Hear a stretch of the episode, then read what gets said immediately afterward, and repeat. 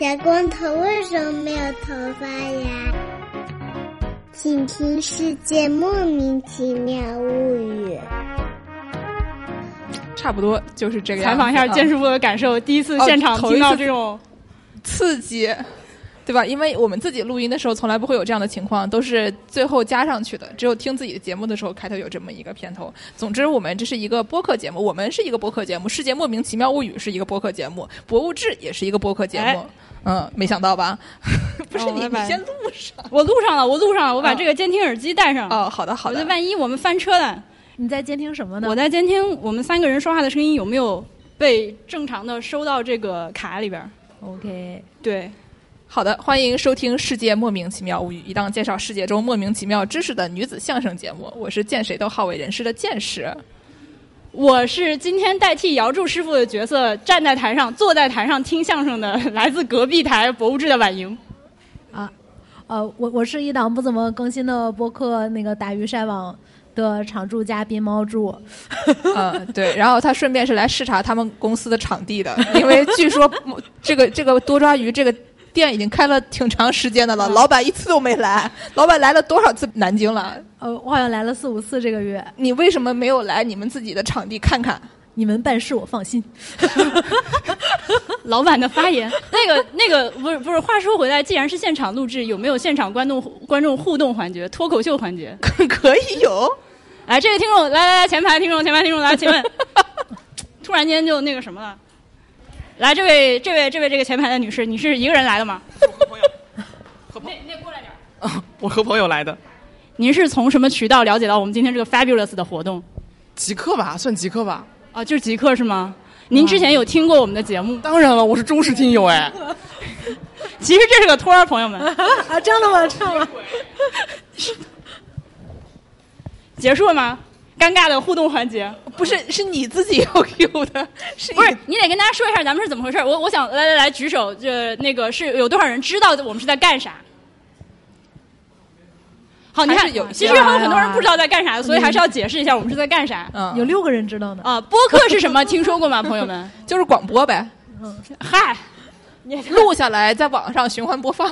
可以以后再听的播广播。啊，对，可以这么说。然后这个我和建师傅都是分别有自己的这个播客节目的，然后就是 FM 幺零五点八的主持人，相当于、呃，就是大概就是那个意思。然后我们俩平常基本上是，他是在这个上海和南京之间互相流窜的一个你别说出来呀、的真正的南京人。我是一个外地人，现在是在南京定居，所以有多抓鱼这个活动。同时，我们也是猫住的朋友，呃，就一说有这个晚上的活动，立刻就是来，我们来。那我们这些人能干啥呢？我们这些人除了今天下午在这儿练了一个摊儿。之外，顺便说一句，现在这个摊儿其中有个摊儿还在练着，就是如果大家想去印制这个藏书票的话，就在我们这个场地的角落。大家看看是不是特别像小时候逛夜市的，有一个老板你就叫上了，对，有一个老板 坐在夜市的那个小灯下面等着你们过去花钱。然后呃，那个藏书票是那个其中有两张是由这个多抓鱼的设计师自己亲手刻的木刻板。然后其实就是一个小的版画，然后剩下都是我刻的。我刻的无所谓啊，主要是那个，呃，多抓鱼的设计师刻的那个特别可爱，就是让你刻的无所谓，你自己去看看那个版，刻的不是挺好的吗？什么意思？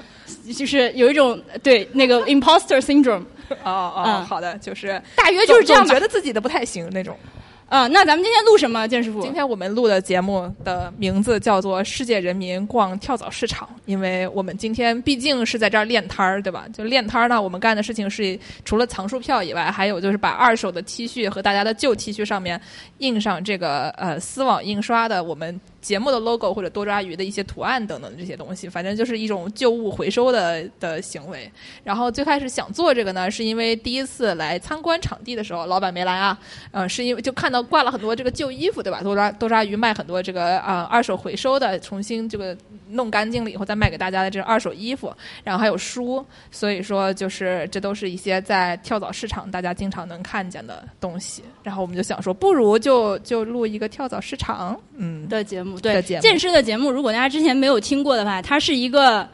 他们是三个女的搞科研的，但是呢，同时。我就这么简单粗暴地介绍，就是你们会有很多科研废料以及研究废料，就是科学垃圾。嗯，然后研究垃圾拿出来变成一档这个闲聊向的节啊，目。炒冷饭，啊，科研废料炒冷饭。对，所以会有世界人民干各种各样的事情，比如说什么世界人民吃海星之类的这种。对对对吃苹果是吗？对对对对对，对，呃，今天就是世界人民逛跳蚤市场。是的，因为我们还有一个问题，为什么是世界人民嘛？因为我们另外两位主播住在加拿大，然后我们大家 就是我去年回国的，所以我们大家就是这个外宾性的比较强。这个经常是说，你说介让我介绍中国人民的东西，我也没有那么熟，所以只好介绍一些世界人民的东西，真不好意思。对，今天这个节目也是以以世界人民都在干什么为主，嗯，我已经好久没有出去看世界了。我也没有。所以今天这个节目录的内容大家还记得吗？还是就是一个就是脑海中的橡皮印象？模糊，嗯 印象模糊，三年前的记忆捡起来。嗯，好的，反正我们我我试图想让婉莹给我们介绍一下什么是跳蚤市场，因为婉莹毕竟是这个会说法语的人，对吧？但是，嗯，他这个就你可以词儿说一说，它这个词儿反正是从法语那个词儿来的，应该是这样吧？应该是的。对 m a r c h e au 就是法语的跳蚤。但这个名字显然，我觉得没有啥好解释的嘛，就是因为这个地方旧衣服太多了，上面都有虱子。对，然后狮子不是跳蚤，啊，来，那你说说狮子和跳蚤的区别跳蚤能跳，狮子不能跳呀。啊？这样的吗？那那那跳蚤的学名叫什么？跳蚤吧，好的，狮子就是你别骗我们我们现在搜一下没。有，狮子是是是就是长在你身上的嘛，它不跳的嘛，在被子里嘛。啊，是这样的。那床虫跟他们不是一个东西，床虫倒是没听说过，就 bed bugs，。可能是一种哇，床虫这是北美人民的集体噩梦，这一会儿大概会说到。对，OK，嗯，所以就是好，第一个问题就翻车了。跳蚤市场的跳蚤到底是什么？跳蚤跳蚤市场到底有没有跳蚤的问题？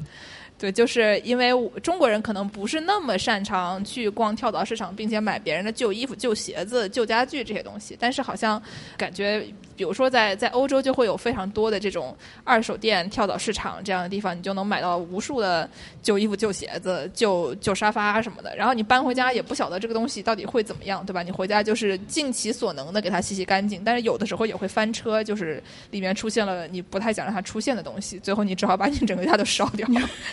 倒也不至于倒也不至于啊。但是如果出现床虫的话，就是还挺危险的。哦所以就是说，大家对于这个买二手衣服这件事情，基本上大家都还是比较认可的。但偶尔翻车一次以后，可能会产生终身的阴影。嗯，所以搞一搞还是挺好的，对吧？就不是那种上来就给你买把人家给你一个植入的机会对吧？给你一个植入的机会，你们是干嘛呢？你说啊，我们是，我们是收收破烂。你们怎么收破烂？你说说呀，倒是。哎呀，哎呦，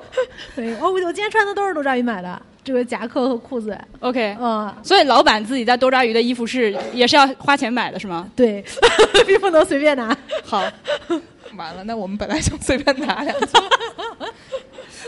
来下一项议题。总总之，第一个第一个问题就这么愉快的翻车了。对那我们剩下还有一些其他的就是类差不多类型的介绍，比如说古玩市集啊，什么鬼市啊、早市啊、车库大甩卖啊，就是什么白象甩卖啊这些 OK，古玩市场的话，那朝天宫，南京的话，朝天宫附近有一个，对，听说过很多次，一次也没有去过。夫子庙古玩城去过吗？没有，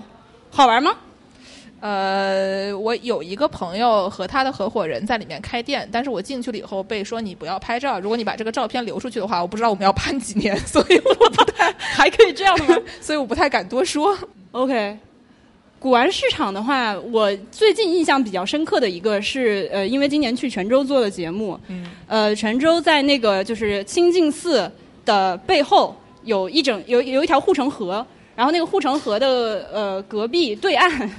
今天这个口条有点不太顺。护城河的隔壁就是泉州的一个那个呃古玩市场集散地，而且他们那里那个每周都有固定的时间是有那个凌晨的鬼市的。啊，嗯，这个鬼市就是那个闹鬼的鬼，但它之所以起这个名字，是因为它呃夜里三点钟开始，然后天一亮。鱼的三点钟开始也算，你卖古玩的，它它它也不是不新鲜了。但这个东西好像各地都有这个传统，比如说嗯那个、呃，除了我说的泉州之外，广州也有一个叫北京也有对北京梨树鬼市，嗯就是你们想过它是为什么吗？你鱼早上三点钟捞上来是新鲜的，对吧？这个古董已经放了两千年了，你多放五分钟其实也不会怎么样。应该是那个时候城管还没有上班。这是其中一个原因，然后另外一个原因 是我觉得。呃，当然这个是当时呃我的这个泉州本地的向导跟我说的，这个里面嗯确实可能会有一些问题。就类似于你朋友说的这种啊不能拍照的问题啊对对对啊它城管没有它好，多是那个洋垃圾，就是他是那个海外流回来的，那可能有一些打口碟呗，就是。啊偷税漏税 对，有些说不清楚的觉。性质啊，然后类似于像这种，所以他们就是都是半夜嘛，摸黑，就算城管来了，好跑嘛，看不清楚。对，另外一个就是如果说城你管凌晨三点跑得慢，还是怎么说？还有一个，还有一个就是，如果你卖了什么，呃，因为天色黑的话，你毕竟看不太清楚，嗯，所以其实有很多东西可以含混的卖出去。因为哦，跳蚤市场有一个全世界的这个真理，就是它二手物品不退换。对 对对，对你对这个买定离手拿出去就没没得再说了，所以这个哦凌晨出来卖东西也那跟这个相亲是非常反过来的。我因为那个我们上一期节目录了还没有播的一期节目里面说，这个江户人去相亲就喜欢去澡堂，因为可以对吧？就是 What？你能看见你能看见所有你该 看见的东西，就是不会想着说黑天对吧？你啥都没看见，不小心买回家还不能退货，就是去澡堂也不是两个人在一个澡堂呀，江户时期的澡堂江户男女时期是的共浴的吗？真的吗？嗯。嗯，对，但是其实你也不一定能有多看得清啊，就说那个里面也挺黑的。一个节目的跑题是怎么发生的？对，对，然后那个泉州那边的那个鬼市的话，他就是说比较好的所谓尖儿货都是三四点钟，所以你如果真的就有心想去淘点儿东西的话，得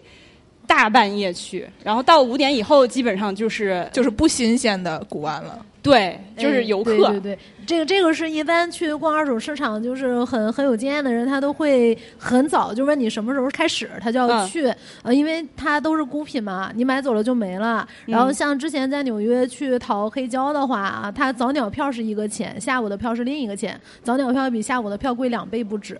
就是啊，因为你在那个时候才能淘到一些，就靠自己的眼光淘到一些尖货，但又很便宜的。嗯然后你越来的越晚，选的越那个什么。然后就例如说多抓鱼，就是呃店里经常会有一些老书虫，然后他会问我们每周几点补货，就是每周每哪一天的几点补货，然后补货的那个时候，然后就过来。我听说等在那儿，那你们卖早鸟票吗？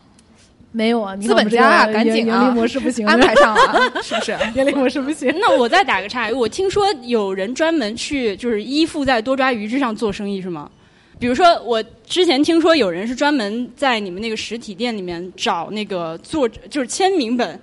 然后买走之后，他再高价二手卖出去。对对，有有有这样的，对有这样的。然后还有那个服装也是，因为服装我们现在的那个还是挺统一定价的嘛，不都是卖二二折或者二点五折，然后里面就有好多那种秀款。然后就可能他眼比较尖，然后他就会过来这样淘，然后淘完了之后，他再放到自己的那个 vintage 店里面，然后就会给你卖很贵，就是这种。我想到一个，就是如果有人专门去挑那个签名版的话，那我就可以发明一个生意啊，我就趁这个多抓鱼的店员没看见的时候，偷偷去把所有的书都签上名，对吧？然后呢，这个就是都是签名版。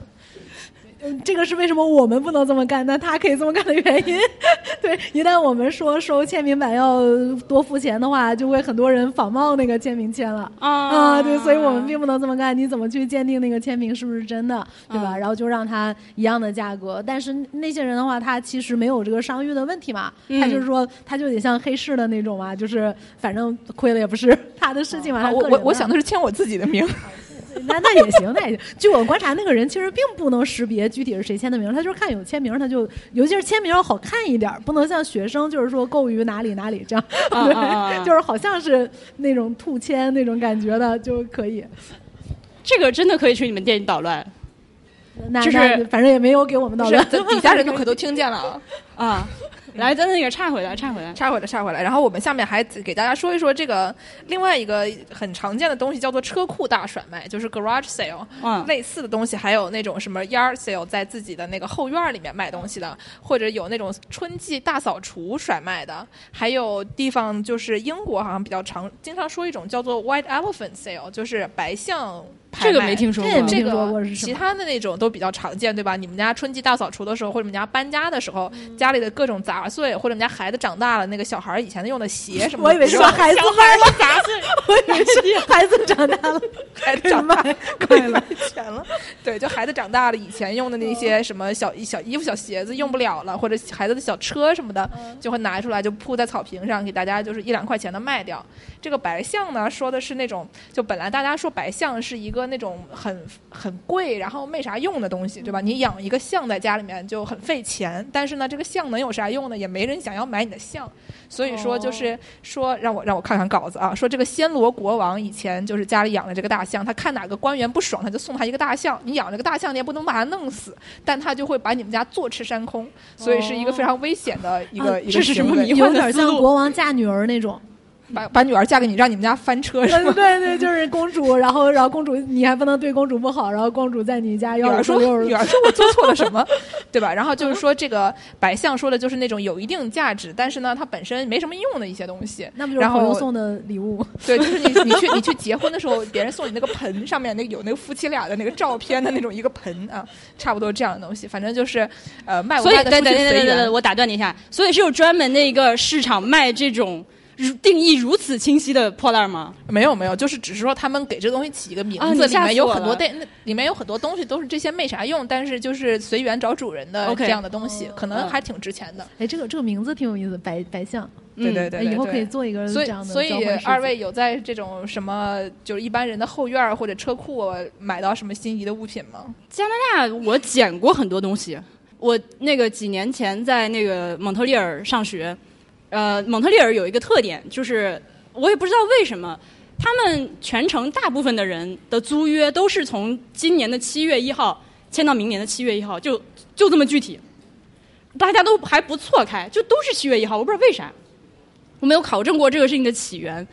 但是呢，就是七月一号这一天就是全城搬家日。然后这个时候，我那个有很多那个，尤其是我等东亚人，就中中中国同学以及中国同学来探亲的爹妈为主，呃，就会在蒙特利尔的那个富人区，就是来回打转儿。你真的能捡到很多非常好的东西，家具、家电，就是新的，直接搬走拿回家。然后你如果是对，如果是九月一号开学，你能稍微提前早点去，空房子租好，然后就等着七月一号上街去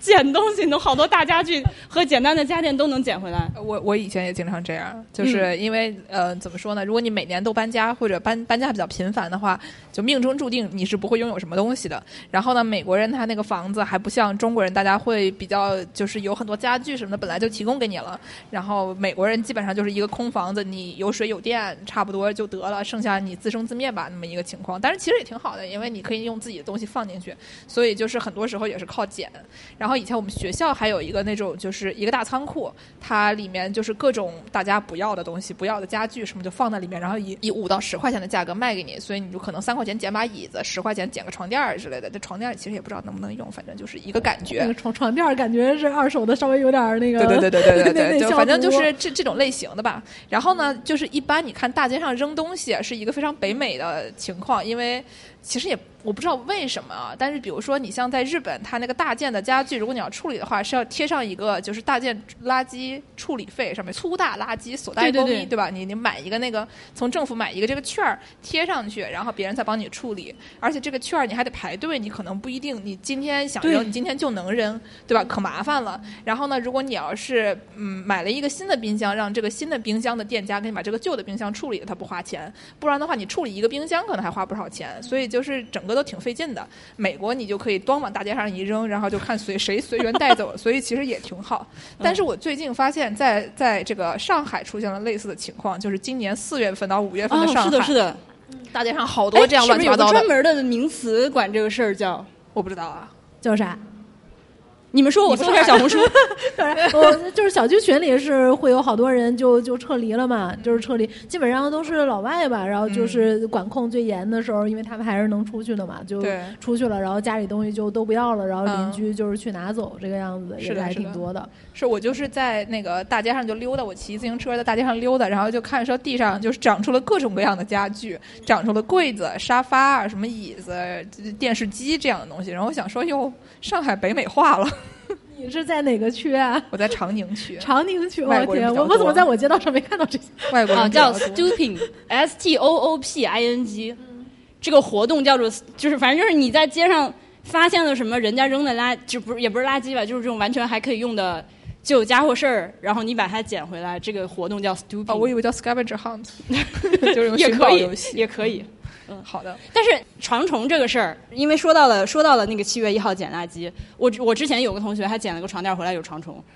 就是其实这个东西是一个你如果在蒙特利尔生活一段时间的话，这是一个常识，就你千万不能捡这种。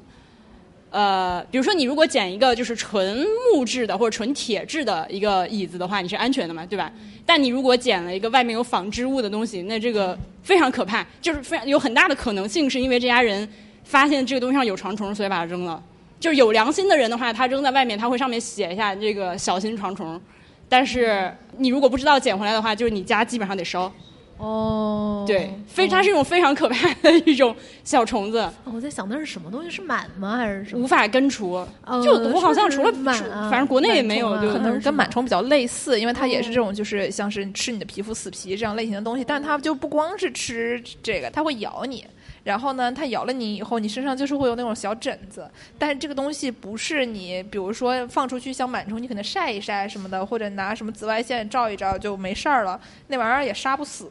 所以就是它会永恒的吃你，然后你这辈子就不要想睡好觉了。这是一个可怕的。对，嗯，就是这样的东西，嗯，很吓人。然后我还写了一些关于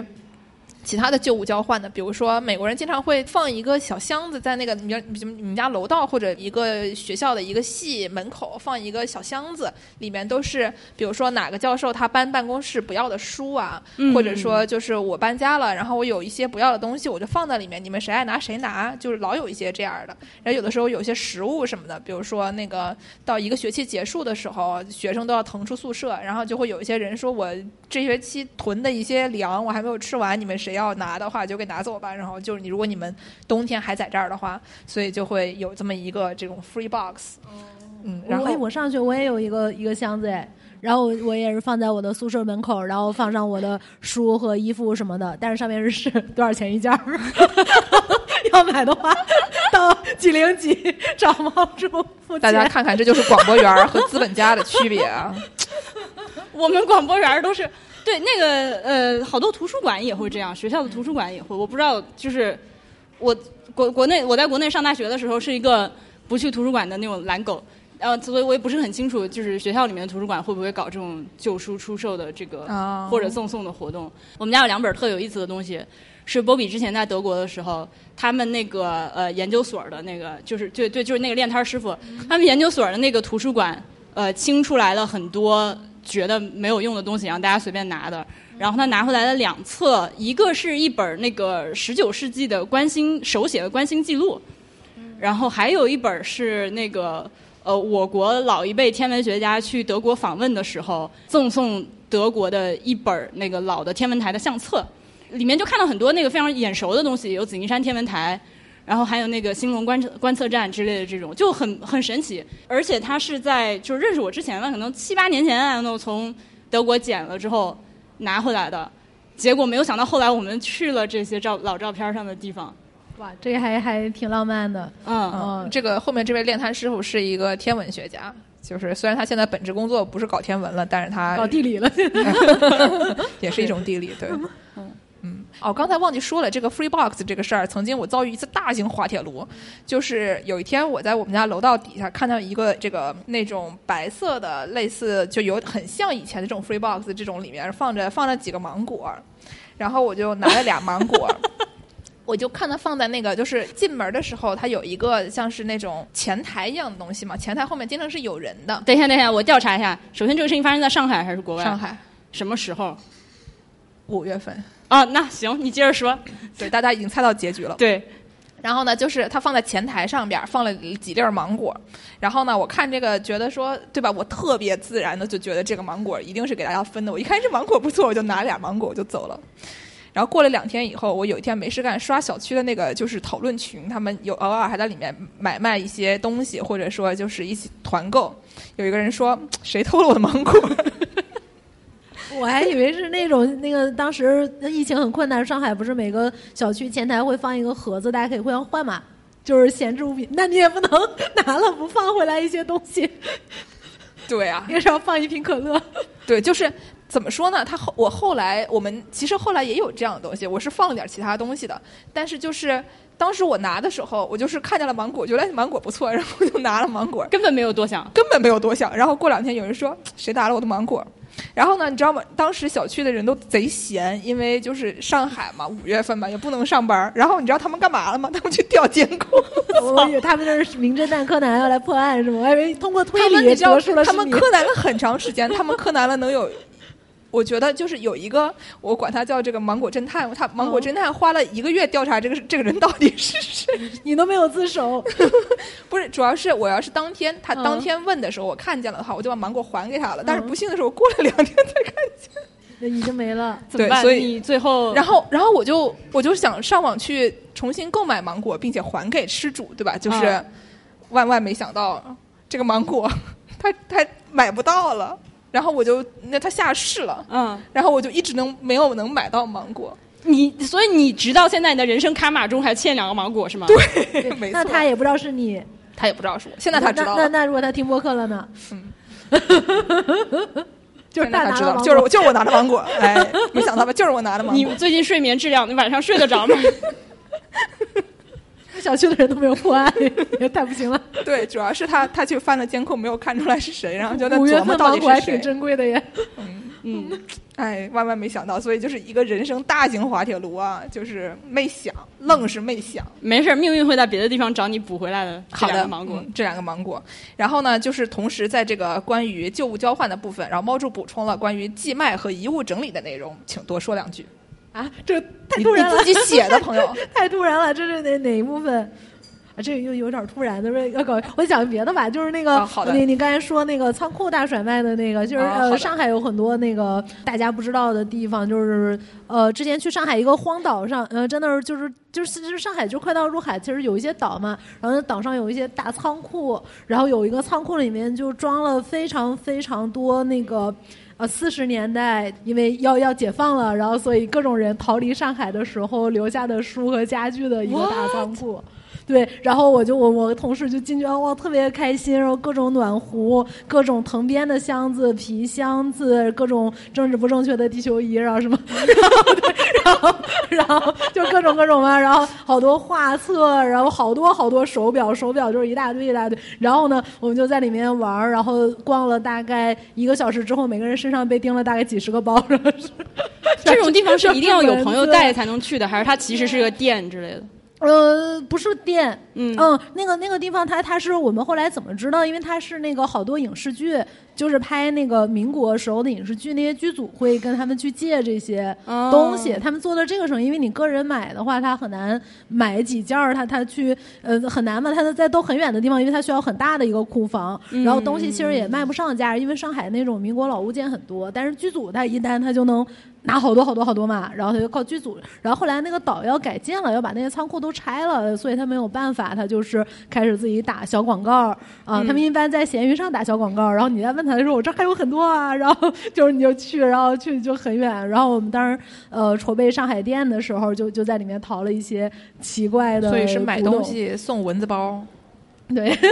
然后门口还停了一辆黄色的一个小古董车，但就是已经是不能开了的那种车壳子，也很好看。哎，这地儿现在还能去吗？我还挺感兴趣。已经已经拆了，就是他就是呃，那都是前年了，就是他要房地产化了，所以他他才把那个那个岛，啊那个岛以前就是一个很空的一个岛，为什么我总是在拆了之后才听说这种东西的存在？对对，那也挺有意思。然后呃上海最近我我经常沿街去走的时候，其实有好多那种就是呃小店，它其实一直在说收收字画或者什么，然后卖一些旧古董。我发现就是一些呃上海的爷叔在卖自己小时候的东西，然后他们每天的生活就是在里面和三五好友在那儿喝茶吹牛逼，嗯然后 然后就这样有房的人啊，对，就是那个房就是他的嘛，就是沿着街面的铺面卖以前的东西，有的时候能淘到一些有意思的，就是呃很很有意思的东西。OK，嗯，嗯，我想打个岔，因为他既然提到了这种巨大的仓库里面有很多民国的老物件儿，有一个就是我们的朋友的朋友，就是呃，他们原来在北京，现在已经被赶到了北京和天津的交界的地方，有个叫文成堂的机构吧，我暂时用这个词儿，他应该是没电了。那个张师傅是原来是那个央美的一个老师，然后呢，他从十几年前开始就一直去山西的各个村儿里面跑，然后收他们的那个非硬木的老家具。呃，因为其实那种就是特别好的那种红木家具啊什么，就早就你已经收不到了。但是实际上，山西的那个呃村儿里面还有很多残存的这种待拆除的老房子，里面有很多这种相对来说木头就是不是红木那么好的，但是雕刻和制作非常精美的日用家具，门、床、什么窗、格栅这样的。呃，那个之前呃，我朋友喊我去他们那个库房参观之前，我心想 OK，但我去了之后就是非常的恐怖。咱们现在这个面积的这个这个库房，他们大概有六倍大吧，堆满来到天花板，全部是从那个山西收来的这些东西。就是他们是去买，然后买完了之后非常非常费劲的把它全部拆开翻新再组装，然后再非常高价卖出去。他们是这么搞的。哦，都都是这样的，就是那个旧嗯家具的仓储基本全都是这种人。旧家具是最难做的生意，就除了古董旧家具之外，嗯呃，因为它那个非常不标准。你想，宜家它之所以挣钱，是因为它发明了那个扁平化包装，它能把一些很大的占地面积。但是你旧家具通常都有一个问题，你你拆了再组装的那个成本要比 要是的是的东西还要贵，而且它都是非标品，你如果不懂的话，你对，它还怕怕压，它还怕压，然后你就很难。有的时候在那个仓储，你就要搭很很低的这种平层，就是类似于一米五一层、一米五一层，然后把东西塞进去。对对对然后对对，就就是这种的，然后反正旧家具基本上都是很难挣钱的，就通常回收旧家具都是最多叫做免费上门帮你拉走，不会啊是的不会说还要给你钱，然后大部分的时候是你还要倒给他钱，因为假如在日本就是有垃圾处理费嘛，就是大垃圾，对对对所以你要给他钱，就这个样子。对，有一个笑话，就是说咱们家的一个丈夫能贴上那个粗粗大垃圾，就所来过密的那个贴纸，说给带他回收了，对吧？不是不然这个有害垃圾。嗯，对，就经常就是妇女同志们，尤其是日本的妇女同志们，她们这个非常辛苦，但她们的丈夫除了挣钱什么都不会，然后经常经常想给这丈夫做掉算了，然后就想说贴一个那个粗大垃圾的标儿给他，对吧？拖走吧，带走吧。除了挣钱什么都不会，听起来也也还好，好像你要看挣多少钱，不是完全不能忍受。嗯嗯。我我乱讲，嗯，他们那个操作其实非常的，在某种程度上有一定的争议，因为呃，这个事情我不知道，其实我也不是特别了解啊，但大家我不知道大家了不了解，就是你如果见到一个人跑到这个村儿里面去大量的收这种打引号的古董家具的话，有很多人会认为他们道德上是有瑕疵的。尤其这些村民，如果稍微懂一点的话，他可能会觉得你有的时候几十块钱，有的时候几百块钱，然后收走一个明清的老家具，但是你经过他的那个拆拆装之后，你后面可能是就是十几万或者是多少的这个价格去出手，然后他们会觉得你有这个道德上的瑕疵。但是呢，就是从这个收家具的人这一方面，他们会觉得如果这个东西我不收的话，就真的是要劈柴拿去烧了。呃，还是一个挺有意思的事情，就是我们现在出去到外国的博物馆里面，看到那个外国博物馆里面有很多中国拉出去的家具的时候，大家的那个义愤填膺，有的时候会把它直接平移到类似这种其实是合规的操作上。你你说下乡收收古董啊，但是里面还是我觉得那儿的道德瑕疵唯一一个是信息差，就是说它的信息差是他没有告诉这个被收的人，实际上这个东西的外部市场价格嘛，然后嗯这个是瑕疵的。但是呢，我我看好多他们收回来也不能直接弄，就是他都得。呃，就是例如说一套那种明清式的柜子，你现在基本上不能收到完好的，你可能是这个是门儿是好的，那个是把手是好的，这个是框是好的，然后你把这一套长得差不多，你还要靠自己的经验给它对对对，重新他们那个他们那个文成堂有好几个老师傅，就是做了很多年这个专门做古家具，就是拆装修复和复原的这个工作，其实还是蛮大的一个工作量，对对对，要很专业的。对对对，但是其实你提供这个价值给，我觉得这也没有什么问题。但关键有的时候他真的是就是觉得那个老乡不懂，尤其尤其现在在山西那边收搜古建的材料的特别多，嗯就是收那种房梁柱子，因为那些都是特别好的那个木头，然后这木头呢都是就是梁柱都是就没了，就是现在没有这种森林了，然后他就囤，然后囤很多，再过几十年再再拿出来卖这些木头，给它做成一些别的东西，然后就过呃很保值。嗯对我我觉得这种就是的确是信息差，但是你要说那个村民他自己，他的确他自己也没法卖。因为嗯他没能力把这个在一个高端市场卖出高价，他没有这个客源嘛。对，有时候会有一些就是特别对这个古建啊、传统文化，尤其是文化保护感兴趣的朋友，他们可能你都没有都不用遇到这些来收这个家具构件和旧家具的人，呃，他只要去山西看看，发现现在那个保护状况那样，就可能会很难受。所以，对对对，然后 听说有人专门干这个生意，就会觉得很奇怪。对，就各种那种就是牌楼啊，然后戏台子啊，都被拆到五星级酒店或者什么安曼里面，就是拆到上海这边。啊，对对对对对，对这个节目渐渐的变成了一个马克思主义批判啊，这个就阶阶级道德感突然变得很强了，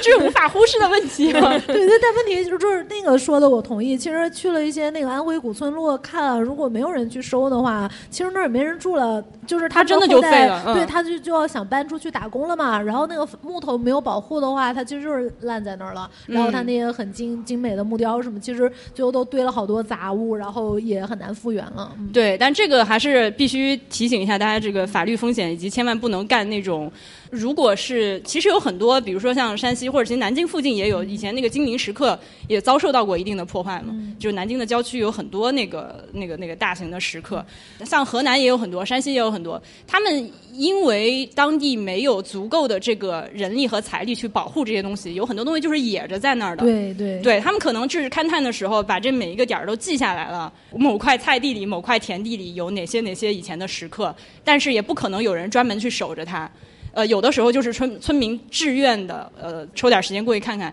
但是这种点儿一旦被这种就是文化蛀虫发现了之后，他们会跑去把这些东西偷走。这个因为绝对违法了，这个对对对对，绝对违法。但是我明确知道有这种人存在，就非常可怕。就是那个你得分清楚那个物权，它的如它到底是不是真的明确属于这个私人。如果不是私人的话，那属于国家财产，你就对是绝对不能动的，卖它，你也不能买。所以，对，我们要提醒大家，这个生财有道，不能去干这种事情。对，如果想生财的话，生财的话还是去多抓鱼的那个线下店去看，趁工作人员不在的时候，偷偷往那个扉页上签上名啊，签自己的名可以，签别人的名钱不是被那个骗子挣，就你不觉得听起来很像？强行拖回来，哎，这听起来很像什么葛雨露之类会干的事情吗？就是会行为艺术了，对对对，就是这样。那那你的咸鱼人生可以开始了吗？啊，我的咸鱼人生。前两天婉莹，呃，上个礼拜的时候，在这个地方，我们说要看一看这个多抓鱼的场地是什么样。那天婉莹说不出话来，说说不出话来呢，是因为首先她之前太累了，然后整天要直播，然后还要这个呃剪节目什么的，然后就有点病，所以呢说不出话来，有点病，有点病啊，对，都人多多少少都有点病。但是呢，那天婉莹跟我说，她非常身残志坚的用非常小声的这样跟我说，她前一天晚上在闲鱼买了一个唱歌用的话筒。我就想问一句，而且他那天晚上还跟我说要吃湖南菜啊，对吧？就是你都已经这样了，你不仅要吃湖南菜，你昨天晚上还买了唱歌的话筒，你说说怎么回事？以毒攻毒，不不不，这样 咸鱼，你这是俩事儿，就是对我们上次来来的时候，我正好就是。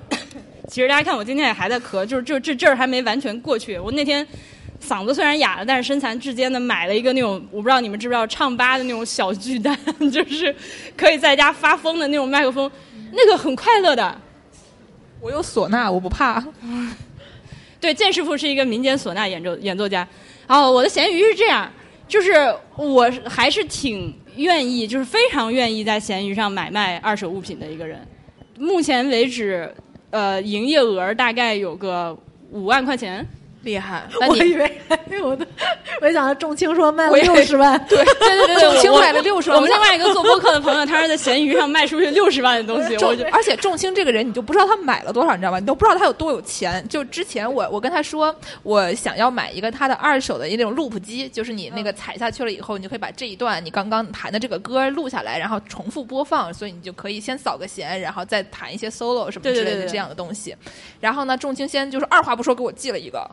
也没跟我收钱，那玩意儿贼贵，反正我是买不起的。然后呢，昨天晚上、今天早上又问我说：“哎，你上次那个用的怎么样？”我发现我这边还有一个，我也在同样类型的功能的机器，我也在闲置。而且他说这个东西专门用来录人声的，我给你那个是专门用来录录吉他的。我就想，我就想了想这件事情，对吧？就是他这两个东西他都在手上没有卖出去，然后问我要不要，可以就长期借给我。那他反正是没有出咸鱼的，但是他的咸鱼的这个营业额有六十万，对，深思啊。但但那个六十万就是这这是一个流水嘛，它是一个周转。例如说，你有你有一个五万块的设备，然后你卖十二次就是六次就是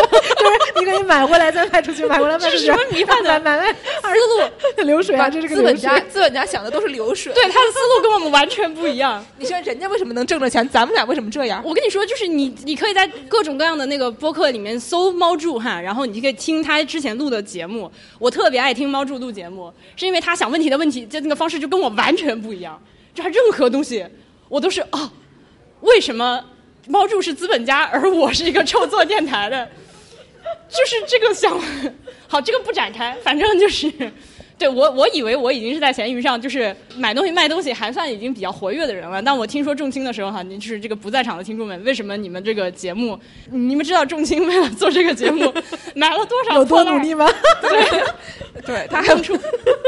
他还把一些不用的东西啊，就是友情出给了我们，非常谢谢重青。我是在那个一开始在闲鱼上是受了很多气的，这个相信大家就是如果你在闲鱼上哪怕稍微卖点东西，都一定会有那种你明确写了这个东西。你看，我现在就是有几条一定就会在那个描述里面写清楚，以及自动回复里面都会写清楚，能看到就是在不议价、包邮、四十八小时发货、着急别催、二手物品不退换，大概就这几样。如果我卖就是特别相对贵重，比如说什么旧手机啊这种，就是超过一千块钱的，我会把那个包邮改成顺丰到付，就免得别人那个签收嘛。呃，这个所有的东西，我刚说的都是写在那个商品描述以及那个回复里的，然后这都是已经被折磨过很多次，因为以前不知道要这么干嘛，就是把那些东西拍了照片描述写上去之后，然后就有各种人来呃还价呀。哎呦，你好在吗？然后你说在，然后过两天说哦不好意思没看到，你好还在吗？对对对对对对对对对对，就是这种。我是学生，能不能打折？还有那种就是什么，我是孕妇，能不能打折？什么，我是单亲妈妈，能不能打折？就是还有我后来后来我没遇到，是我那个其他的这个朋友跟我说的，就是卖鞋的，他会遇到那个恋足癖，就是你你卖鞋，你不是把那鞋的照片拍着发上去吗？穿上给我看对对对对对对对，会有人问你穿上，你能穿上给我拍一张吗？对他一开始是配合的，后来发现这个事儿不对，然后后来人家回去真好看，就很可怕。这这这个这个就是坑踩多了之后，就发现闲鱼是一定是它现在对我来说就是一个我就是一个冷冷血的交易机器，就是我这个东西发上去之后就是这样，就一定是你你要不然就是屁话不说，你直接拍五 G 以上就会被拉黑的这种，不然的话就是特别心累，嗯。因为本来可能你已经卖的很便宜了，但是为了一个五十块钱还包邮的东西，要讲半个小时的话，我就觉得很恼火。大约是这样。这个咸鱼听起来比跳蚤市场厉害多了，是怎么回事？而且咸鱼就很恐怖啊！闲鱼上就是像我这种，其实我只是一个卑微的，就是被折磨了之后，形成了一套自己的这个简单粗暴操作的个人这个卖家。但实际上有很多闲鱼各种各样的迷之产业链。所以，所以闲鱼它的功能到底有多少？它能跟 Craigslist 一样，能能找房吗？来来来来来，猫柱是专业。当然可以啦，就是找房、找工作，然后各种的都都都行的。就是它，因为它本质上就是一个 C to C，它就是说你想发啥啥啥什么都行。啥啥啥？C to C 就是 customer to customer，就没有我们中间这种中间商，就没有我们啊这种中间商，没把中不去掉赚不赚差价，啊不赚差价嘛。就那它本质上就是说，一个是给你发布的这个东西定一个价，然后嗯另外一个是别人可以拍下来交易。啊，它的核心功能就是这这这三个嘛，那所以本质上你可以发任何，以前还有各种游戏代练啊，然后什么，然后包括现在转票什么东西都是在上面，然后以前有好多色情产业也在上面，然后后来就就嗯，然后后来就 就被保安打了很多。对，然后小咸鱼其实有有一个交易是呃，我觉得非常特色，但一般人不知道的。嗯嗯、就是大家不知道养养不养植物，就是养养花什么的。嗯嗯，养花。其实这个东西就是有一个很有意思的地方，就是说，如果你在那些新花、新的植物店去买那种有根的家庭的这种植物的话，是很贵的，而且你你你不一定能养得很好，因为那个我都无法预测你接下来这个话题的走向。对，因为因为因为那个那个花它都是在大棚里统一养养好了，看起来品相很好，然后过来卖给您，但你拿回去几天就死了嘛，对吧 OK 对就是这样。然后但是闲鱼上呢，就是爱养植物的人，你通常那个植物会越养越多，直到你家里就放不下，所以会有很多人去转卖自己闲置的植物。嗯然后我就在上海买了一个呃，那个人养了十年的昙花，然后然后那个昙花有两米多高，然后然后对，然后我就是，但是这个东西你其实，在植物市场都是没有没有没得卖的，就是没有商家有这个耐心给你养十年再卖给你，对吧？那得天价了。然后其实我去买五百块钱，然后然后我们叫了一个货拉拉，然后从普陀拉拉到我家里，对摸出了咸对鱼，然后然后这个很好，而且它那个植物，因为它没有，它就是在家里养嘛，所以它经经过了生存的我我考验。有，我本来以为我们在多抓鱼的场地里面会做一些给多抓鱼打广告的行为，结果他给别的鱼打广告不用啊，告不，冲突啊，不冲突。我们做的好的，他们做的一般，对吧？他们做的好的，我也做的也不太把中间商的中去掉，对吧？就是呃，奸商奸商。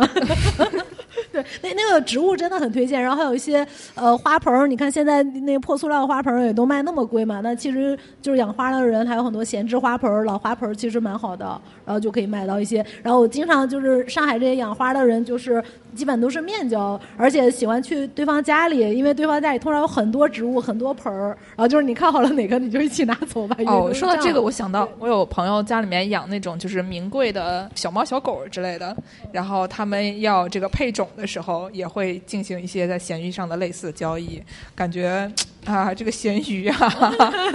色情产业，对对对，这是纯色情产业了，纯色情产业。嗯，好的。然后，那我们下面给大家介绍一下，就是如果脑海中有橡皮擦的话就算了，如果大家还能记得的话，介绍一些世界各地的这个古玩和跳蚤市场，还记得吗？要不咱们从日本开始说起，你逛过的那些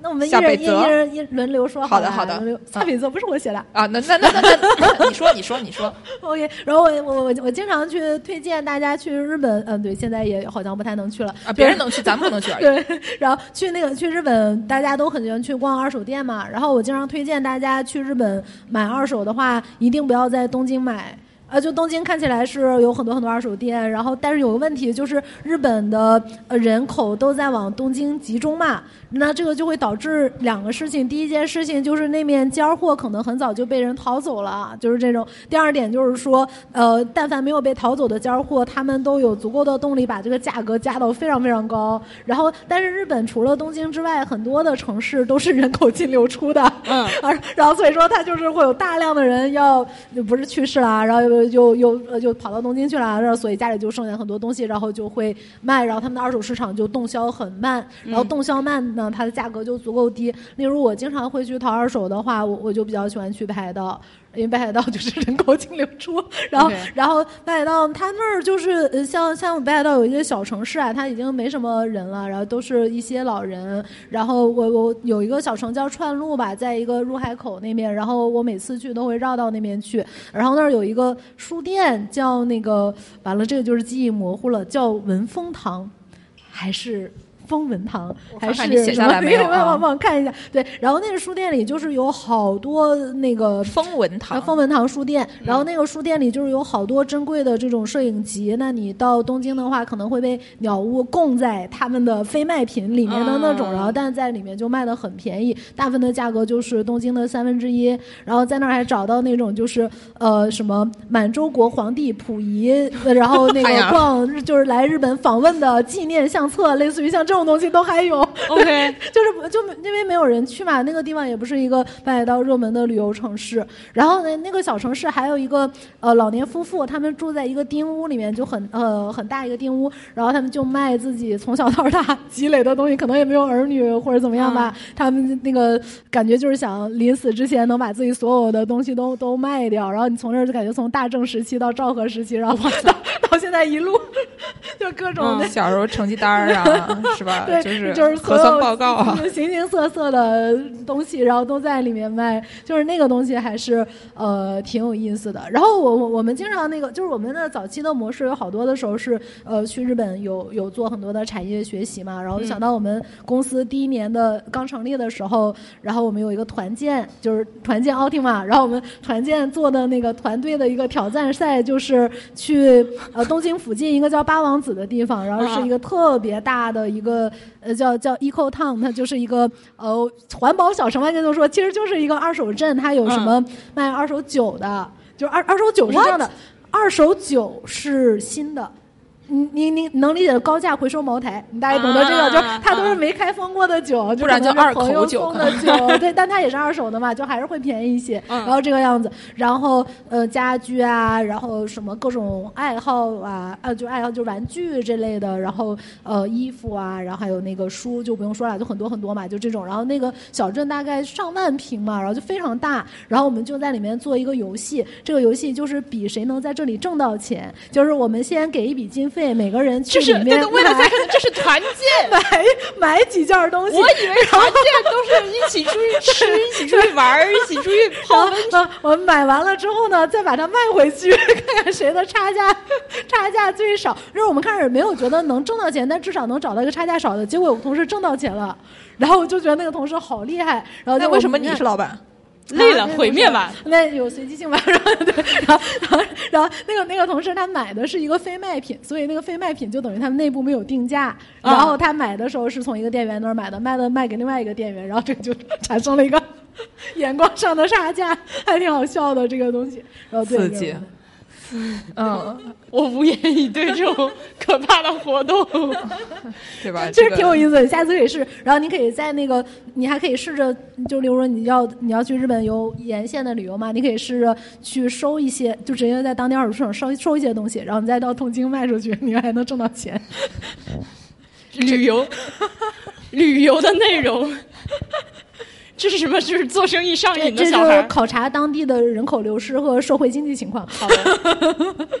好的。呃，我要补充一下，就是东京有很多这个像什么下北泽啊、那个高原寺啊这些地方有很多二手店，然后这些地方呢，就是本地人非常热衷于去逛。在以前中国人还能去日本的时候呢，这个也会有很多中国人去逛。然后你去了以后，就会发现很不幸的这些地方，他们都是从淘宝进货的，有的时候可能说不定还有从幺六八八进货的。然后这个时候你就很尴尬，你是买幺六八八的，还是买这个就上面带着日本的那那些那一套的？或者你没注意买回来一看，哎，我在幺六八八上看到了同款，所以大家还是要擦亮眼睛。呃，对，那个可能还真的只有中国人知道，就是像那个，就是去那个日本，我经常看那个地铁站，就是卖的一些很便宜的货，一看就是真的幺六八八，就是现在就是拼多多的那那种啊，应该就是进的并不是日本本地的，但他们自己可能觉得还挺便宜的。哦、对，还有另外一条产业链是很有意思的。大家都知道，日本人是最爱那个，就是怎么说美式风格，就阿麦卡基，就是、啊是是那个日本人发扬起来的美对对对式风格。然后这个很有意思。然后所以你去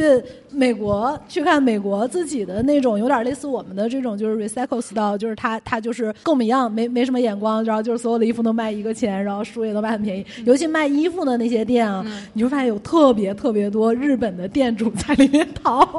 因为那美国他们可能就是呃一大堆，就是他们这种呃六六七十年代或者六十年代到九十年代不要的衣服嘛，他们都嗯卖好便宜嘛，就是就过那种什么那个叫有 Buffalo Shop，不知道你们知不知道啊？Buffalo Exchange。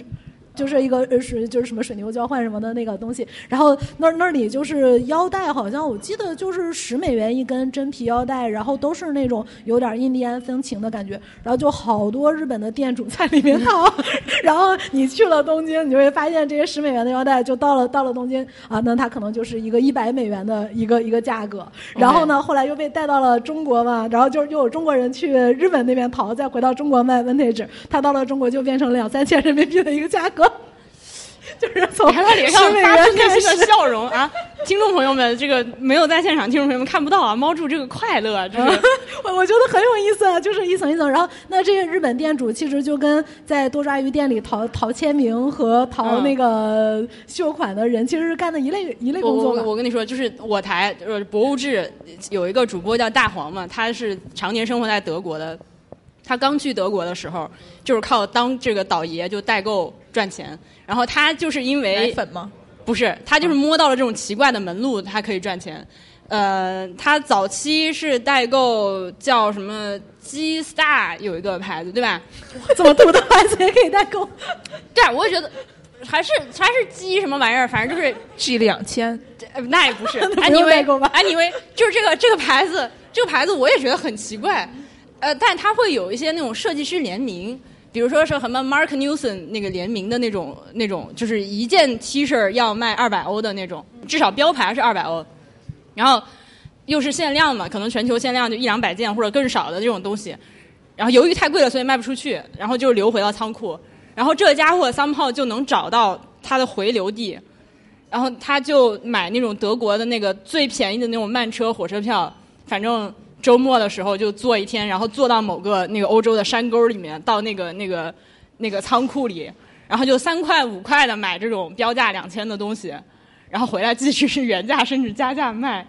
我当时就觉得，我靠，大哥，哥们儿，这赚钱能不能带兄弟一把？就是非常可怕，就是，所以他在他有孩子之前，他是一个很有钱的人，就是 我在我在想一下这个逻辑，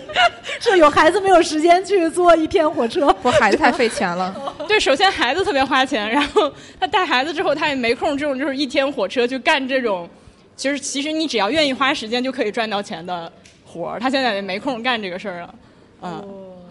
这个产业现在不好弄了，现在现在不好弄了，一个疫情嘛，现在那个各种机票什么都涨嘛，而且物流都好长时间可能进不了关啊。对对对。而且现在现在海关其实查很严的，以前你知道吗？就是海关如果查到你在外面代购这种就是二手的这个奢侈品，它不是应该很便宜的嘛？就是进来，但是海关其实是要按照它的一手价格收你税的。啊，所以说一旦你真的被查到了，你其实是光交税就无利可图了。现在就是进到国内来，很很难了，不像前几年，就是这个是比较，因为有前几年出国旅行，很多人其实就是自己的行李箱塞嘛，就这个是没关系的嘛。嗯嗯，然后再回来卖。嗯，好的，我们这个说完了，说完了，对吧？本来以为只是给大家介绍一下这个日本的二手店，其实都是淘宝进货的，没想到，对吧？扯出来这么多产业链，都是一些我们也挣不到钱的产业链，这讲给我们听有什么用啊？这是挣钱怎么也不带兄弟。就对就是看着别人，就干看着别人挣钱对不对？这种产业就很恐怖。嗯，然后那再给大家介绍一些其他的，反正就是东西也不花钱，随便玩玩的一些地方。比如说这个呃，柏林有一个非常好的二手市场吧，可以叫二手市场吧，叫做这个柏林墙公园。叫 Mauer Park，然后这个 Mauer Park 呢是一个非常非常大的场地，然后里面有很多很多二手的东西，你可以买到那些什么二就是各种各样的二手商品吧。然后有一些一手，但是是就是自己服装店啊或者什么自己做的一些那种什么印刷品或者衣服等等的。然后二手的从那个大家能想象的潘家园的一切。那种类型的，然后到家具、自行车，也不知道这自行车是不是偷来的，反正就是自行车，呃，这些乱七八糟东西都有。然后贼大的一个场地，然后还有一片呢是小吃摊儿，然后就是德国人爱吃那些小吃，无非就是一些肠啊、饼啊什么的这些有的没的酸菜啊。然后呢，这些就是目前为止听着还是一般的跳蚤市场的标配，对吧？就是你有点吃的，有点玩的，有一些这个偷来的自行 偷来的自行车，不是哪个跳蚤市场没有没有偷来自行车呢？但是它这个地方有一个非常奇怪的的的行为，是每周日的下午都会进行一个卡拉 OK，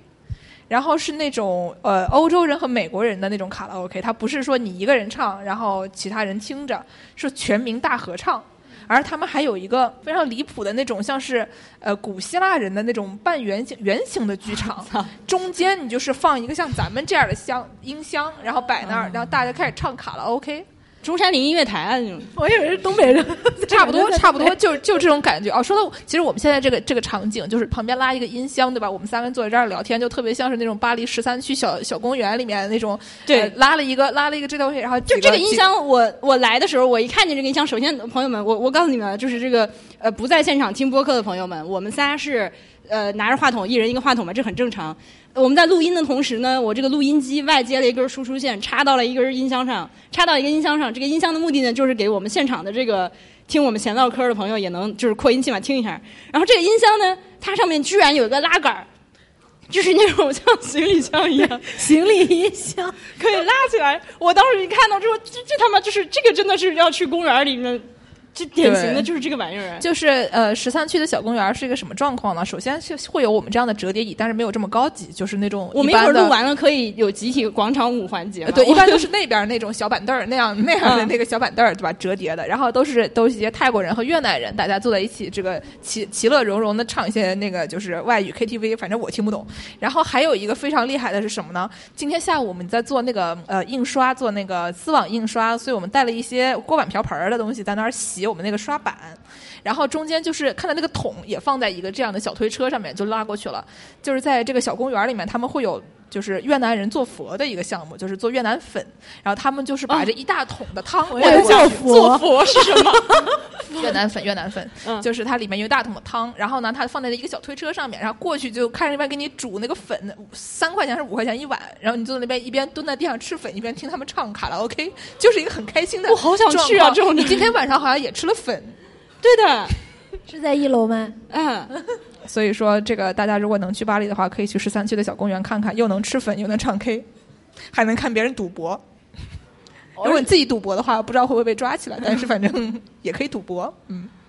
这种这个广场舞现在反正早就已经蔓延到全世界了。在呃疫情之前，很早之前，就是其实在，在 like 十几年前，我在欧洲就见过有人跳广场舞。然后七八年前，加拿大也是广场舞的非常非常多，就是完全原汁原味儿，音乐都是从国内过去的动次打次。啊，是这样的。对对对对对对对。呃，我我那个时候就是看到广场舞的时候，还是什么凤凰传奇的年代嘛。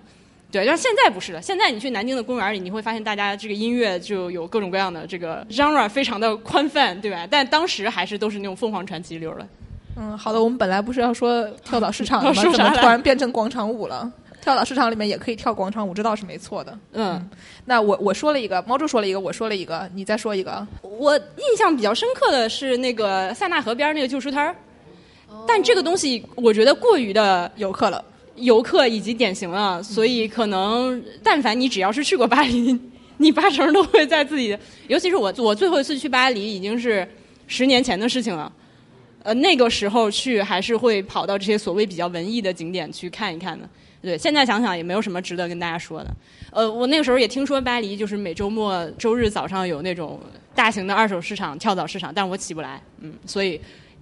我这就是我的贡献，哦我的部分就是啥也没说。对，就是巴黎的那那个跳蚤市场，我已经想不起来叫什么名字，让我看一看叫稿 Clignancourt 子。呃，这个那个是车站的名字，叫是是 Saint Ouen。嗯，呃，那个跳蚤市场叫这个名字。然后呢，就是你从这个这个车站出来以后，走到跳蚤市场有很长一段路。这一段路呢，就是全部都是一些基本上就是非洲兄弟们，对吧？看起来就阿尔及利亚人为多的兄弟们，他们哎，萨拉摆着小马雷贡，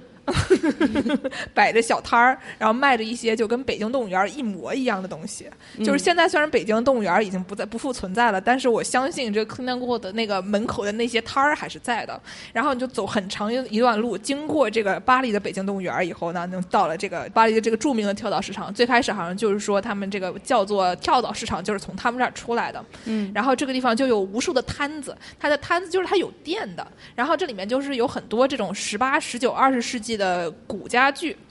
就是法国人吧，很有钱；巴黎人嘛，尤其的有钱，对吧？他们就有很多那种看起来特别牛、特别厉害的那些家具，就是穿金戴银啊，然后就卖那些家具。就是这些东西，因为贼占地儿，所以就是你给人一种印象，就是那边的店全都是卖这些的。然后还要卖一些这种古董字画，然后但是他们的古董字画跟中国人的古董字画不一样，上面都是一些裸女啊，然后有那些金色的框框啊，这种看起来或者是呃这种山水画，不是山水画，那叫那个风景画这样的东西。然后呢，我去那儿是因为我有一个就还是同一个朋友，刚才说这个开古玩店的朋友，他在那边、呃想淘一些东西，然后他买到了江户时期的那种鼻烟壶，然后喜滋滋的给我看，我就说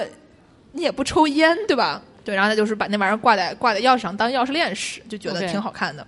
就是他除了除了自己买卖以外，还有一些这样的东西。但你说的这个地方在乌迪安》的电影里面好像拍到过，所以如果没有去，反正最近也去不了巴黎，你可以靠看电影看看。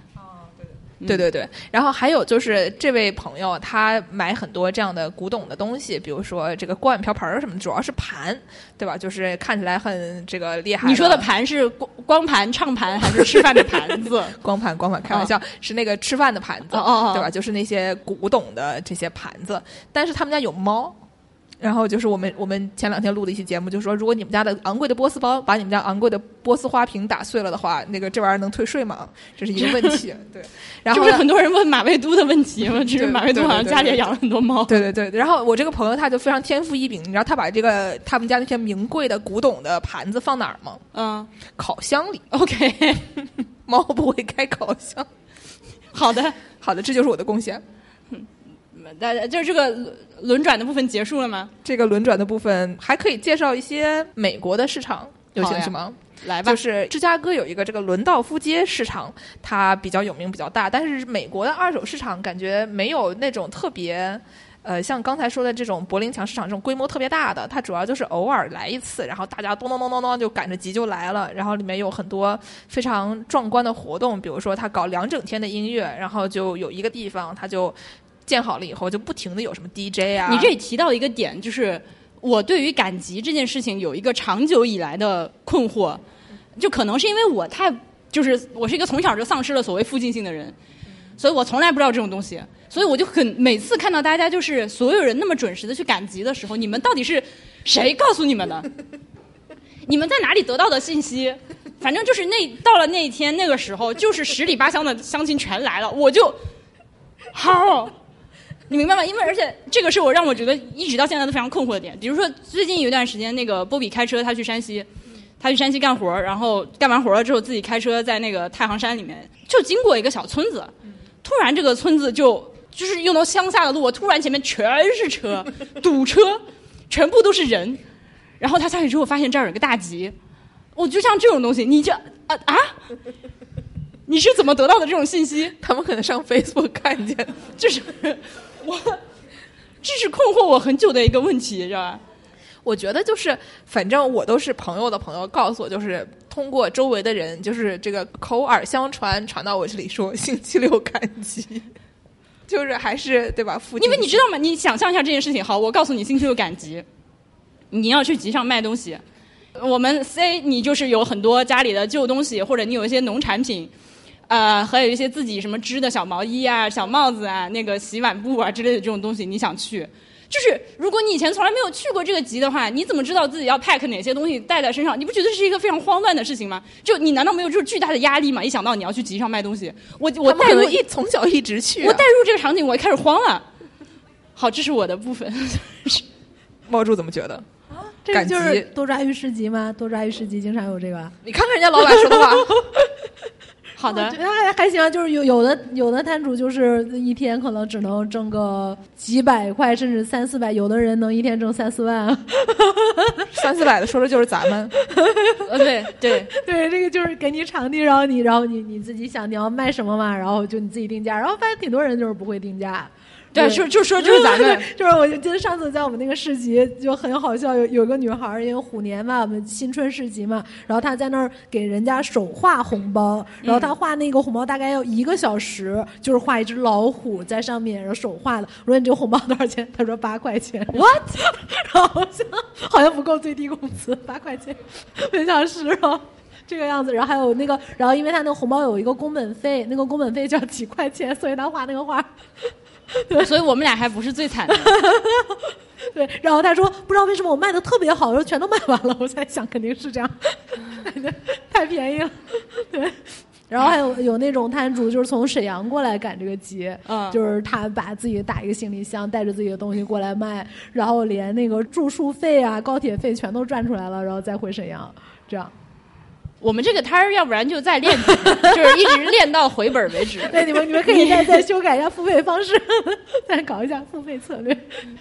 我们我觉得我们主要还是得让老板帮忙定价，是不是？对，我觉得我们你是这样大，家已经听到现在还没走的朋友们已经听出来了，我们俩不行。我们俩完全不行。就我现在身上穿着就是今天下午印的一个那个，这是多抓鱼的藏书票的那个丝网印刷的 T 恤，我觉得真的非常好看。而且就是我自己带的 T 恤衫，所以印的话就是五十八块钱，这个完全赋予它新生，是我觉得是一个很好的事情。但是，I don't know，就是我们可能宣传的时间不够长，然后知道的朋友确实不够多。啊，行了，咱们别提这个啊，了。行行行，这说的就是重点，这不是重点，我就是想让至少在场的各位都来了。我就是想让听播客的人听到之后后悔，为什么我当时不知道？因为这个事情再也不会发生了。这个丝网印的板子之前已经不知道死到哪里去了。对的，我们我们台以后会当周边卖的，顺便帮你印一下，这个钱咱们你可以都俩分。你可以都都印好，然后你你这个播客上线之后，你在下面有一个淘宝链接，然后对对对我操！你看，就我我已经想好了，我就我就是这么想。你看我是不是比你前进一步？我把你我把你们台的板子都带回家了。太可怕了。嗯，好的。哎，说回来说回来，刚才讲说那个就是芝加哥的这个这个市场，嗯就是跟很多我们刚才说的那种要自己带着这样的喇叭去唱 KTV 的那些那些市场不一样，他们那边会有专门雇人，就找一些艺术家、找一些音乐家过去搞一些什么，早上搞布鲁斯，下午搞爵士，晚上搞什么摇滚之类的，一整天不带停的，然后整一堆 DJ 在中间就参插着，所以它有一个非常强的这种娱乐的性质。然后他还会搞一些这种食品摊儿，但是美国吃的跟这个德国吃那些肠儿不太一样，他们会做一些丧心病狂的食物，比如说油炸黄油这种套套逻辑的东西，他就把一根黄油外面裹上面，然后放到油里面炸，然后这个黄油就会化掉。总之就是不能想象。然后呢，这种地方就是因为它有这些非常非常刺激，像跟杂耍一样的行为，就是行为艺术，所以他们会卖一些门票。就这个事情让我觉得很奇怪，因为我以前逛跳蚤市场就觉得说，我进去买东西，对吧？你还要让我收钱，这个事情就还是南京话吗？刚才是南京话，我进去买东西，你还给我收钱，对吧？就是就是有一种油炸黄油的感觉。嗯，总之就是美国的市集呢，经常是要收钱的，而且它不是那种每周都有，而是一个那种像婉莹刚刚说的那种，就是十里八乡的亲戚全部都来了，过来突然赶一个大集的那样的一个活动。嗯，那么在美国二手市场好大，在美国，美国最大的就是那个 Goodwill 嘛，但它不是商业公司，它是一个偏公益组织嘛，它每年挣多少钱，反正反正很多很多。然后，但它是比较像那个捐赠的形式，就你捐给他东西，好像可以抵税还是什么，然后他再用很便宜的价格卖给这种弱势群体啊或者什么。对，然后我觉得那种还挺多的。我感觉，呃，纽约每一个小的那个 blog 里面都有至少有两三家是那种真的超便宜，一美元、一到五美元的这种的。我们可以介绍一下这一类的东西，嗯就是呃比较贵的一些，像是东海岸经常有的叫做什么 second time around，主要是卖衣服的。然后呢，这种比较便宜的，就是你自己可以去捐，然后买卖也很便宜的，有一个叫做什么救世军组织，就是除了美国以外，英国这名字听起来非常真的是叫救世军，叫 Salvation Army。OK。然后就是他们，你你就可以把你们家的各种各样嗯不要的东西就捐过去，然后呢，就是可以他会给你一个单子，你可以用这个单子来抵税，你捐了多少东西，这个东西值多少钱，然后你今年年底交税的时候，这个东西做你你这个 donation 的一个钱，然后你就可以退回来，基本上是这么一个情况。然后呃，救世军这个组织，他们就是因为到处都是我们各个各个地区各个国家都有这个活动，所以我就就是在网上搜的时候，发现了一些就是香港人说他们收到这个救世香港的救世军组织收到的东西里面有什么半个榴莲，吃剩下的半个榴莲。什么一个电饭锅，结果打开来以后，电饭锅里面还有 吃剩下的半个榴莲都饭抵，税吗？好好快请你们听，就对，就是 怎么算然后这个税没有没有，就是他们就是呼吁大家在捐之前看一看，不要捐半个榴莲这样的东西对吧？就是说电饭锅里不要有饭。对，电饭电饭锅里尽量不要有饭，咱们还是洗干净再捐过来。这样的，就是因为所有人都可以去捐，然后它这个门槛非常低，它卖出去的价格也非常低，而且到处都是。因为就是它是一个有点像红十字那样的组织嘛，所以说，呃，人多了，东西杂了，可能啥都有吧。哦，对，哎有一个书其实是里嗯面都有写、写这个，就是呃一个美国的调查记者写的《二手世界》，然后多抓鱼有卖，然后这个强强行植入英呃文。我我马上就去给他签名，假装是我写的。对，那个那个里面有 Goodwill，然后那个呃 Book Off 是吗，就好多都，还有有很大一类，刚才说遗物整理，呃，就是呃国外的遗物整理行业其实很很很发达，就是、而且他们不会忌讳这个，我觉得就是有死亡忌讳，可能是在中国是比较多的，对吧？然后但他就是呃呃像那种遗物整理都是上门，你还要给他一笔钱。呃，然后，但是他这些东西其实他最后还是会到他的慈善商店里面去卖的。然后有的是盈利组织，有的是非盈利的。然后那本书里也写了很多这种就整理师，然后他看到这个人一辈子买的东西，就大概知道这个人是是个什么样的人，就类似于像这样的故事。对，其实你们刚刚也提到了这个，就是在死之前要把自己所有东西卖掉，这个这是我想做的事情。就我是我希望我自己那你们家东西挺多，对，所以我的就是事业非常的复杂。对，实际上卖到，然后每天都有很多人说在吗？我非常我非常害怕有人，我非常害怕就是比如说我现在就是突然挂了之后，有人要来就是过我的那个家里现在所有的书。对，还有我的旧衣服，我会觉得非常的，就是替死去的我感到丢脸，就会，就我会觉得啊，我不好，我会觉得啊，别人好像知道太多了，这种事情我不想让别人知道，呃我就想，就是如果条件将来允许的话，我还是希望自己在挂之前把我的就是非必要的东西基本上全都靠我自己的在这个在闲鱼上买的，一直就要看我是我是孕妇打破重我是孕庆的收入妇能打。折吗？对吧？我我是学生能打折吗？我我如果已经还在吗我如果大夫已经跟我说，哎呀，你还有最后三个月了，那打折吧，你 那至少这个事情让我就是拿在自己的手里，把它决定全全都处理掉。我是孕妇，你说我有三个月，这什么地狱笑话？就大概就是这样嘛。我我我会觉得，就是人如果死的时候东西很少，是一个蛮体面的事情。但是但是这是目前的粗浅的想法。嗯，好的。呃，我们再给大家介绍一个我们最近一起去过的市集吧，怎么样？好呀我觉得我们节目也不要录太久了，录太久大家都困了，是吧？就是最最后给大家介绍一个这个鹤岗的市集吧，好吧，去了吧，去了吧，都去了吧？嗯，去了去了去了。明知故问，明知故问。所以所以说那个 那玩意儿转会了吗？那我我都可以双手转啊哎，。解解释一下是怎么回事儿？对，就是那个手绢嘛，东北手绢嘛。嗯然后我们不是一起去东北玩了一圈嘛？然后我们去了那个呃鹤岗，就说鹤岗早上起来就是有一个特别特别大的二手市集，然后本地人都会去那儿呃摆摊儿。我就想说，哇，这二手市那个文化这么流行，我要去看看我们是不是有商机可图。然后去了 就发然后，到了那个地方之后，一看人家卖的衣服都卖三块五块，然后我想我靠还不够包邮费的，然后就然后卖的有很多都是那个呃十年前的校服，就是印着什么、呃入学日期和几中几中，类似于这样的。不是，就鹤岗那个事情，你都不用这么描述，我就跟你，我就跟大家说，他那个卖的是 actual 破烂儿，就是真的就是就是白送我都不要，就觉得他那个市场里面卖的啊你这个太第一世界眼光了，人家那个当地房价都是对吧？你想的三万块钱一套房，那已经很好了。资本家批评我第一世界眼光这这。的确是嘛？你就当那儿是一个一个除了眼光，别的都不是第一世界。然后就在那儿 刀一刀的往我身上扎，着就。那个地方，他们真的是收入非常低。就是当时我不是去买一个阿姨她织的毛线袜子嘛，然后那个毛线袜子就长得跟我在澳大利亚买的那个毛线袜子一一模一样。然后问阿姨多少钱，然后她就说多少钱？八块钱还是多少？就是特别厚的羊毛袜子，很厚很大，八块钱一双。然后我我就想，哎呀，那我买三双吧。然后阿姨说，那就是我一天的饭钱了。然后对啊，你看这个，然后我说阿姨呢，我给你扫微信，她说我没有微信，你要是给别人扫了的话呢，万一别人不给我，我今天饭钱就没着落了。然后我们就从兜里找各种现金找出来给阿姨凑了二十多块钱，这样，所以这是真人家店。然后包括买那个手绢儿，我开始就是东北转的那种，就是二人转，呃，红色的上面还有金那一看就是像歌舞团。呃，剩下来的一个旧的，它有点开线了，但它是手工缝的，然后很厚嘛，然后，然后当时就是说，呃，我其实本来只想买一个，我为什么 练会了两只手一起转，就是因为那个人说真的就买一对十五块钱，一对十五块钱，你还是买一对吧。然后我想我可能就就当时 就觉得还是应该资本家也也沦陷了买买的。对，但不管怎么说，就是猫柱有一个技能，就是 我告诉你一个你没有想到猫柱可以会的事情，就是他会转那个二人转的手绢儿，而且转的非常溜。而而且而且我跟我老公还在家里练会了互相飞，你知道吗？我就这样，然后飞对方，然后接住。哦，我要我要把猫叔的老公转二人转的那个 那个那个照片在鹤岗的市集有种本期封面，对那个就是本期封面还还在就这样练习这种，就是顶起来，然后掉下来，然后再接着这样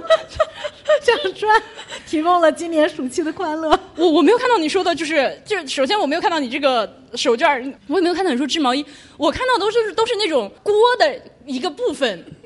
或者是一个一个零件的一个部分的那种东西那种摊儿。就是一个五金件的一个部分，就是全都是啊，就是这个东西是可以单独拿出来一件一件卖的嘛？都是我看到都是这玩意儿。我们俩可能走的路线不一样，所以我会觉得，比比如说你如果送我一个锅巴儿，哦，我要拿它做什么？就是做锅巴。那个我也看到了，但我我想当地应该是嗯真的挺穷的，就是他们嗯还是需要继续补一补。然后我想他们应该是把家里所有能凑出来的自己不再需要的东西都拿来卖，万一能换到几块钱，你想他在那儿坐一上午，哎，他他嗯他就是几块钱，他都够今天一顿午饭啊。然后，所以这个是其实就当时我看到，就是他们是真正需要二手商品的人，嗯但是以我我当时最大的冲击就是说，我们觉得我们的二手货很便宜了，例如衣服两折啊，然后呃书就是三折这个样子。其实这些东西到他们那儿，他们买新的东西都不会用这么高的钱去买的。那倒是。嗯，对，就是本家又开始考虑进货了非常 对，就是就是那个地方的经济真的很不好。然后因为我去那个鹤岗的时候，我在想房价很便宜嘛，然后我就观察到了当地有两个现象，第一个是它没有任何新楼盘，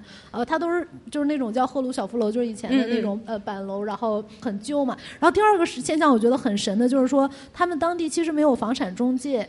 然后那这个理由其实你想想的时候很容易想通，因为它房地产没有交易，所以它就根本容许不了这个中间商，就是中介的这种服务存在。然后我看他们卖房子就全都是贴卖房，然后在自己的阳台上贴很大字卖房，然后联系什么什么电话，就就就就是这个样子去去卖房。所以那个地方的经济应该是真的很不好。然后鹤岗晚上的时候，我发现它除了主路，其他的路基本上是没有路灯的。就是很黑，然后所以你就想他在那个地方呃留下的人，如果他没有什么能就业的情况的话，应该就是互相这样凑合去换换东西啊，然后卖掉一些东西。所以他的意思是，那个锅巴儿说不定还是还是能找到一个有用，就对于。当地人来说，它可能会有用，只要存在一个销售机会，它还能凑合用的一个零件。我我在那边还看到一些比较比较奇怪的东西，比如说它有卖狗头的，就它里面有有卖狗肉的嘛。然后呢，就有一个有个狗头就放在那个摊位上面，它就是就是很大的一个脑袋，然后在那个脑袋上面呢插就鼻孔里面插了一根香。然后这个时候走过一个大哥，看着那个摊主说：“你这个狗，我以为他说你这个狗还在抽烟呢。他说你这个狗怎么在做核酸？What？这是什么 triple 地狱笑话？我这是就是一个地狱笑话。嗯，嗯总之那边还还还会有一些这个卖什么万金油啊、膏药啊什么的那个那些东西。然后我当时录了一个，呃，是什么治腰痛、腿痛哪里痛贴哪里之类的这样的一个一段话，觉得挺逗的。好像以前在节目里面是贴过吗？好像是贴过，在博物志贴过。对，嗯反正反正非常有意思啊，就是这样。我你看我注意都是什么对吧？我注意的都是些什么狗做核酸，人家猫叔注意都是这里的经济状况。完全。我但是东北的话，我们有一个这趟我们去，上次去我非常想再，就因为在《世界莫名其妙物语》里面没有提过这个市场，所以我想呃推荐给大家，就是吉安的早市儿。那吉是集合的集的那个吉安，呃，那个地方对安全安。吉安的早市儿是我这辈子去过所有的这种市场里面最干净，就是最体面、最哇、就是怎么是个颠覆了我对市场的认知的一个早市儿。就是你们刚刚说的菜叶子也是一片儿一片儿擦好了放在那个小兜里的吗？不至于，但是他会把，比如说葡萄，他会在面前有一块干干净净的那个防水布，然后一坨葡萄一坨葡萄中间就是各隔十厘米摆成一个规矩的矩阵，就很恐怖。我有照片儿有图有真相，我晚点发给你。呃，不是，我想说的是，比如说你刚提到巴黎那个克利尼昂库克那种地方，然后还有就是柏林的那种市场，呃我之前在加拿大、在欧洲和在阿尔及利亚都去过类似的这种市场。它确实就是跟你说的，就跟那种什么动物园批发市场，其实真的一样，对吧？就是一个一个进去之后，摊儿，然后大家卖的都是那种质量不是很好的各种破烂儿，幺六八八。在这种东西你看多了之后吧，你就觉得全世界人民对于这种破烂儿的这个审美趋向非常的一致。所以我其实对这种地方的兴趣也不是很大，直到我去了吉安早市儿，我就发现人家卖的那个东西都是那个小黄瓜洗的干干净净的。然后朋友们，你见过一个黄瓜摊主，他是这样一根一根一根一根的黄瓜，就是整整齐齐的码在你面前，然后每一根黄瓜都是巨漂亮、巨水灵的那种状态在卖。然后我就他套圈儿吗？这是套到了哪个吃哪个是吧？你这个梗可以，就是哎，大约就是那种，然后每个人的那个摊主卖各种，不管你是卖菜的、卖打糕的、卖水果的，还是你是现切那个东北泡菜的，那个精神状态就是非常的良好。这种状态是我们后来在延吉的那个西市场里面看到类似的，但是西市场毕竟是一个室内的干净大市场嘛，但吉安早市就是有一种，哇哦，这个地方的人民生活好好体面、好有尊严的感觉。推荐，就如果如果听众朋友们顺路路过吉安的话，哦，说到这个，这已经没有关系了。但是说到我去过的比较离谱的早市，我想已经不记得那个城市叫什么名字了。但是在那个巴黎卢瓦尔河那个河谷旁边有一个特别老的一个小镇。嗯然后有一天朋友带我去逛那个小镇，跟我说我想去买点黄鳝回家烧，我不知道为什么就想去买嗯黄鳝。然后呢，就是进了那个市场里以后，发现有一种特别中世纪的感觉，就是它里面有人在耍杂技，里面有小丑，然后还有人在扔那个球，就是三个球让你这么接着那种。What？特别离谱，就是为什么会有这样？而且我卖鸡的、卖兔的，就是什么那种放在小笼子里面的。就是你一方面觉得它是一个普普通通的农贸市集，但它同时有一些中世纪的风味的那种杂耍的内容特别的不可思议。总之就是说，这个跟一般的市场不太一样的地方，我突然就想到了这个。嗯，最后我再说一个我和早市儿的这个不解之缘，就是说完咱咱们差不多结了。对啊，我我我小看看看表，看看表我小学的时候我小我小学的时候，我们家住在那个就是老河口丁字街，呃，老河狗口老狗老河老河口，湖北省老河口市 是我的老家。然后有一条街叫丁字街，它是显然就是一对丁字形的，然后顺着这条街你就可以走到汉江河边儿上，呃，小小的一条街。然后这条街，我是后来才意识到这件事情，它每天早上就是早市儿，每天早上我家门口就是全是卖菜的。所以你以前一直不知道那个是早市，对，因为它就是存在的。我每天早上，我跟你说，我所以你看到别人赶大集觉得很离谱，但是自己家门口的市集你看不见，所以你是一个别人眼里没活儿，你眼里没事。是的呀，所以我就是很很，我后来意识到这个事情之后，我就发现非常的离谱，而且我跟这个市场的这个关系有多么的离谱。我们家原来那个房子是那种就是那个民国时期的那种土坯房，那种那种小平房，就很破很破那种平房。然后像这种平房，一般它面向街的这一面呢，就不会像是我们今天的这种门，你要拉开拉开一个门扇嘛，它是一条一条的那个二三十厘米宽的那个木板儿，然后你每天早上起来之后，你要把这个木板儿往上一抬，然后拿出来，然后一个一个木板儿拿下来之后，你们你们家这个面向街的这一整面墙就打开了，就是与这个附极附近性极强，就是 almost 等于负数的这种程度。然后我隔壁性，对我我们家就是那个，因为房子太破了，然后又有太多人住在里面，所以我是睡客厅的。我睡在客厅上一个离我们家门大概有一米远，就是我我的脑袋离我们家门大概有一米远的这样一个呃沙发床上。所以每天早上就是我在这里，我又爱睡懒觉，我们家所有人都醒了，那个门已经被卸下来打开了之后，我醒了之后，我一抬头，外面就有人卖鸡。就我一米远，我一米远之外有人在卖鱼或者卖鸡，或者在卖菜，或者是就是我后我后面就是因为我奶奶反正也叫不醒我，因为我就特别爱睡懒觉，我后面都是被那个外面做生意的人鸡叫吗？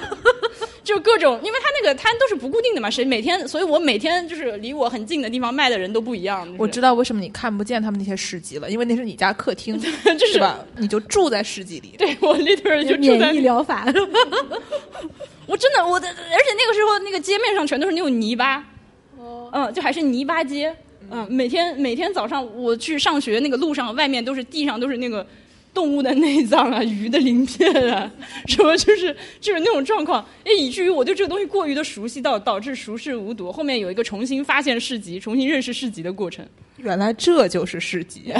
哦，市集就是这样，噔噔噔噔，然后放又又又又串了又串了。嗯，好的，那我们还还有啥要补充的吗？没了，没了，那那那好的，感谢大家的收听，谢谢大家大家。总结一下吗？